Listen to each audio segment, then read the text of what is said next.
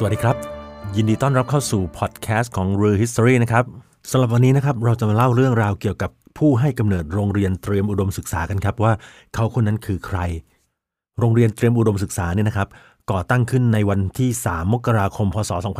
2480 โดยใช้ชื่อในขณะนั้นก็คือ โรงเรียนเตรียมอุดมศึกษาแห่งจุฬาลงกรณ์มหาวิทยาลัย ซึ่งการก่อตั้งเนี่ยเป็นผลพวงมาจากแผนการศึกษาแห่งชาติ พศ 2479 ที่รัฐบาลคณะราษฎรมีนโยบายควบคุมไม่ให้คนจบในระดับปริญญามากจนเกินไป ตามระบบการศึกษาเดิมก่อนแผนการศึกษาในปีพศ 2479 เนี่ยนะครับ ประเทศไทยมีการเรียนการสอนระดับมัธยมอยู่ 8 ปีครับ ก็คือมัธยมต้นเนี่ยก็จะเป็นม .1 ถึงม .4 ครับ แล้วก็มัธยมปลายม .5 ถึงม .8 แล้วต่อมาเนี่ยก็มีการลดชั้นเรียนให้มัธยมต้นและมัธยมปลาย เหลือแค่อย่างละ 3 ปีพอ โดยที่วุฒิม .6 เนี่ยถึงแม้ว่าจะเรียกว่าจบการศึกษาชั้นมัธยมปลายแล้วก็ตาม แต่ก็จะไม่สามารถสมัครเข้าเรียนมหาวิทยาลัยในระดับอุดมศึกษาได้นะครับ เพราะว่าถ้าจะเรียนต่อมหาวิทยาลัย ต้องสำเร็จการศึกษาชั้นเตรียมอุดมศึกษาอีก 2 ปีซะก่อน ซึ่งการจัดการเรียนการสอนในระดับเตรียมอุดมศึกษาเนี่ยนะครับ ก็จะเป็นการจัดโดยมหาวิทยาลัยนั้นๆ ซึ่งผลที่ตามมาก็คือ นักเรียนที่จบมปลายจากโรงเรียนมัธยมทั่วประเทศเนี่ยนะครับ ก็เลยถูกบีบบังคับให้ต้องแข่งขันกันเข้ามาเรียนในกรุงเทพ เพราะว่าในปีพศ 2480 เนี่ยมีมหาวิทยาลัยที่ก่อตั้งโรงเรียนเตรียมเพียงแค่ 2 แห่งก็คือจุฬาลงกรณ์มหาวิทยาลัย แล้วก็มหาวิทยาลัยวิชาธรรมศาสตร์และการเมือง โดยรับนักเรียนรวมกันเนี่ยไม่เกิน 600 คน แล้วลองนึกภาพนะครับในขณะนั้นเนี่ยประเทศไทยมี 71 จังหวัด เฉลี่ยแล้วก็คือรับจังหวัดละไม่เกิน 9 คน ก็เลยทำให้เกิดความเหลื่อมล้ำไม่เป็นธรรมทางการศึกษามากเลยเพราะว่าจำนวนนักเรียนที่รับก็น้อย แถมถ้าสอบได้ก็ต้องมาเรียนในกรุงเทพอีก แล้วการที่แผนการศึกษาในปีพศ 2479 เนี่ยมีแนวคิดควบคุมไม่ให้คนมีความรู้ในระดับสูงมากเกินไปเนี่ยก็เพราะว่าเป็นผลพวงมาจากความล้มเหลวเชิงนโยบายจากแคมเปญมหาวิทยาลัยอุปมาดุดบ่อน้ำบำบัดความกระหายของราษฎร ที่มหาวิทยาลัยวิชาธรรมศาสตร์และการเมือง ขายฝันเอาไว้ว่าจะให้เป็นตลาดวิชา แต่ในความเป็นจริงแล้วเนี่ยมันกลายเป็นบ่อบำบัดความกระหายของนักการเมืองแทนครับ เพราะว่ามีการโฆษณาชวนเชื่อ ผ่านการใช้อำนาจหน้าที่ แล้วก็มีการออกคำสั่งให้ข้าราชการมาสมัครเรียน จนมีคนมาสมัครเรียนเนี่ยมากกว่า 7,000 คน ทั้งทั้งที่จำนวนข้าราชการในขณะนั้นเนี่ยมีไม่ถึงหมื่นคนด้วยซ้ำครับ แล้วในปัจจุบันนี้นะครับช่วงที่ผ่านมาไม่นานนี้เองเขามีโฆษณาชวนเชื่อกันว่า จอมพลปพิบูลสงครามเนี่ยเป็นผู้ก่อตั้งโรงเรียนเตรียมอุดมศึกษาแห่งจุฬาลงกรณ์มหาวิทยาลัย โดยที่เขาอ้างมติสภาจุฬาลงกรณ์มหาวิทยาลัยที่มีจอมพลปพิบูลสงคราม หรือพันเอกหลวงพิบูลสงครามเป็นผู้ลงนาม แต่จริง ๆ แล้วเนี่ยนะครับ การตั้งโรงเรียนเตรียมอุดมศึกษาแห่งจุฬาลงกรณ์มหาวิทยาลัยเนี่ยมีที่มาจากขุนสุคนวิทย์ศึกษากร รัฐมนตรีสั่งราชการแทนรัฐมนตรีว่าการกระทรวงธรรมการ ที่ได้มีหนังสือเวียนลงวันที่ 16 เมษายน พศ 2480 ประกาศให้มีการเรียนชั้นเตรียมอุดมศึกษาก่อนอุดมศึกษา โดยสั่งการให้จุฬาลงกรณ์มหาวิทยาลัยดำเนินการจัดตั้งโรงเรียนเตรียมอุดมศึกษาขึ้น ต่อมาเนี่ยทางสภาจุฬาลงกรณ์มหาวิทยาลัย ซึ่งประกอบไปด้วยพันเอกหลวงพิบูลสงครามที่เป็นอธิการบดี หลวงแมนวิชาประสิทธิ์เลขาธิการของมหาวิทยาลัย หลวงพจน์พิทยาพยัตคณะบดีคณะอักษรศาสตร์และวิทยาศาสตร์ แล้วก็หม่อมหลวงปิ่นมาลากุล หัวหน้าแผนกฝึกหัดครูมัธยม คณะอักษรศาสตร์และวิทยาศาสตร์จุฬาลงกรณ์มหาวิทยาลัย เขาได้ร่วมประชุมกันเพื่อหารือแนวทางการจัดตั้งโรงเรียนเตรียมอุดมศึกษา หม่อมหลวงปิ่นมาลากุลซึ่งตอนนั้นเป็นหัวหน้าแผนกฝึกหัดครูมัธยม คณะอักษรศาสตร์และวิทยาศาสตร์ แล้วก็เป็นอาจารย์ใหญ่โรงเรียนมัธยมหอวังแห่งจุฬาลงกรณ์มหาวิทยาลัย คือคนที่ทุ่มเทอุทิศแรงกายแรงใจสติปัญญา จนดำเนินการให้โรงเรียนเตรียมอุดมศึกษาเนี่ยเป็นรูปเป็นร่างได้ในที่สุด เรียกได้ว่า ท่านคือผู้ให้กำเนิดโรงเรียนเตรียมอุดมศึกษาแห่งจุฬาลงกรณ์มหาวิทยาลัยตัวจริง โดยก่อนที่จะมาเป็นโรงเรียนเตรียมอุดมศึกษาแห่งจุฬาลงกรณ์มหาวิทยาลัยเนี่ยนะครับ เดิมทีแล้วเนี่ยจุฬาลงกรณ์มหาวิทยาลัย มีโรงเรียนมัธยมหอวัง เป็นโรงเรียนสาธิตของคณะอักษรศาสตร์อยู่แล้ว โดยมีวังวินด์เซอร์ เป็นอดีตวังของสมเด็จพระบรมโอรสาธิราชเจ้าฟ้ามหาวชิรุณหิต สยามกุฎราชกุมาร เป็นสถานที่ทำการเรียนการสอนของโรงเรียนมัธยมหอวัง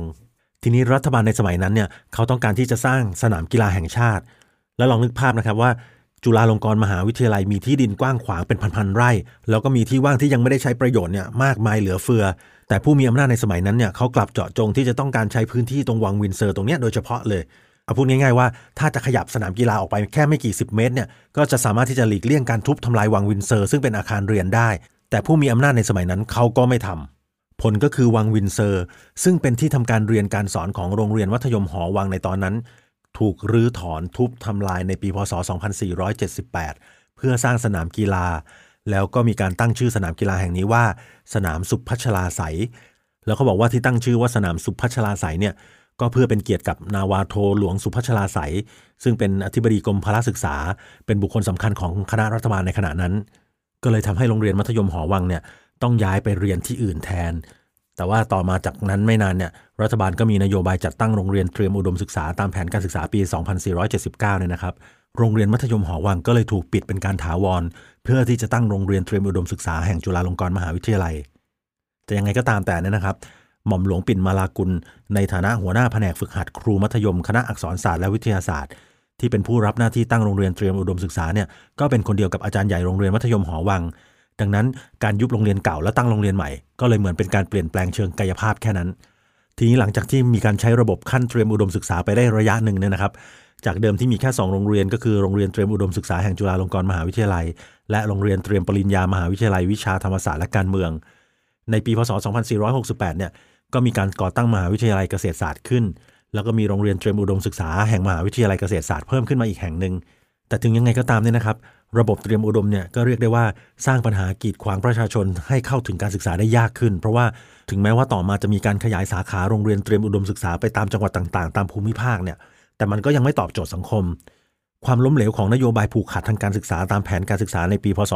2479 เนี่ยก็เลยส่งผลให้ระบบชั้นเตรียมอุดมศึกษาเนี่ยล่มสลายลงไปทำให้ต้องยุบโรงเรียนเตรียม แล้วก็มีการปรับให้วุฒิการศึกษาระดับมัธยมปลายเนี่ยสามารถเข้าศึกษาในระดับปริญญาตรีได้เหมือนเดิม